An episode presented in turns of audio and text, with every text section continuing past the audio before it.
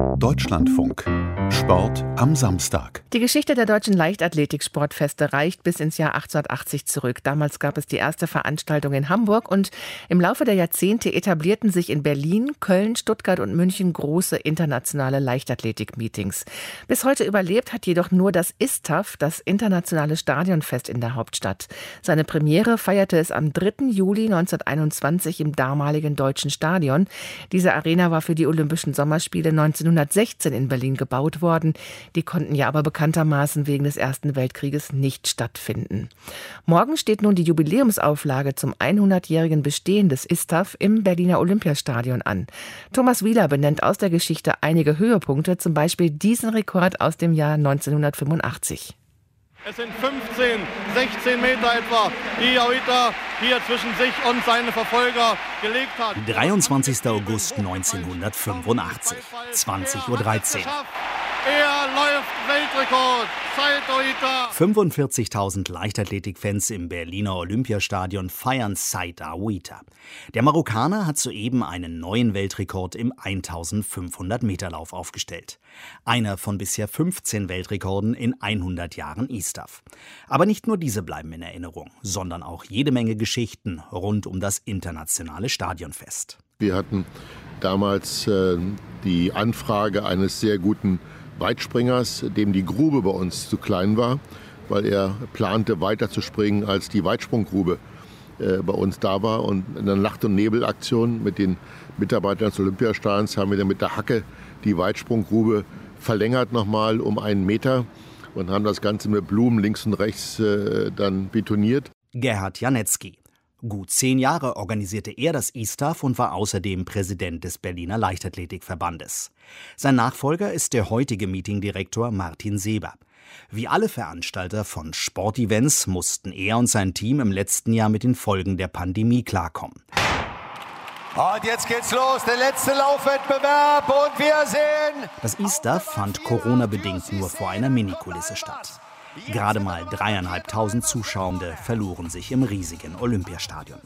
Am Sonntag dürfen nun immerhin bis zu 25.000 beim Jubiläum mitfeiern. Vorausgesetzt, sie sind geimpft, genesen oder getestet. Wir sind das älteste Meeting der Welt. Also viele beneiden uns auch darum, sagen, Mensch, so eine Tradition hätten wir auch gerne. Die Athleten freuen sich, die sind weiterhin dankbar, dass sie jetzt auch nach Olympia ohne Zuschauer zu solchen großen Veranstaltungen fahren können, wo auch wirklich Zuschauer dabei sind. 20.000 waren es beim ersten ISTAF am 3. Juli 1921 im Deutschen Stadion. Gebaut für die Olympischen Sommerspiele 1916, die wegen des Ersten Weltkrieges aber abgesagt wurden. Die damalige Arena befand sich im Inneren einer Pferderennbahn und war nur durch einen Tunnel erreichbar.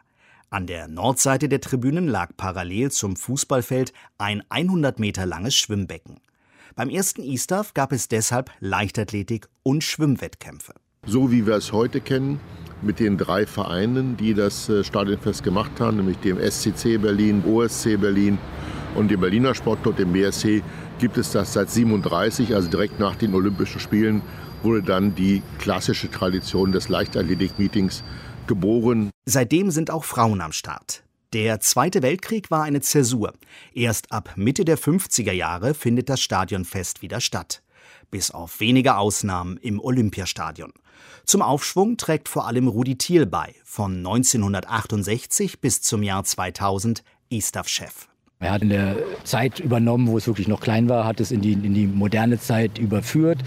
Er hatte wirklich das ISTAF modernisiert, groß gemacht. Als Mr. Eastuff Rudi Thiel aufhört, ziehen vorübergehend dunkle Wolken auf. Die Pleite droht. Aber Gerhard Janetzky und der Unternehmer Werner Gegenbauer, seit 2008 Präsident von Fußball-Bundesligist Hertha BSC, bewahren die Traditionsveranstaltung 2002 vor dem Aus. Die Insolvenz ging ja zeitgleich mit der Bewerbung Berlins für die Weltmeisterschaften der Leichtathleten, die in Berlin stattfinden sollte.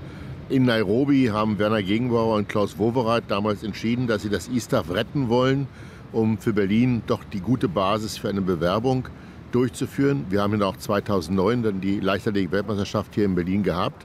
Wichtig war dann ab 2004, wo dann auch die Erfolgsserie des ISTAFs anfing, sowohl das neue Konzept, was wir gemacht haben, nämlich das Setzen auf Duelle, Wir haben nicht immer die ganz großen Namen dabei gehabt. Das war auch finanziell teilweise immer nicht möglich. Da waren Meetings wie Zürich und Brüssel deutlich finanzstärker. Zürich und Brüssel haben aber auch die kleineren Stadien. Und so wird beim ISTAF 2007 der bis heute gültige Zuschauerrekord für Eintagesmeetings in der Leichtathletik aufgestellt. Mit mehr als 70.000 Besuchern ist das Berliner Olympiastadion ausverkauft. So viele Leichtathletikfans werden am Sonntag Corona-bedingt nicht im Stadion sein.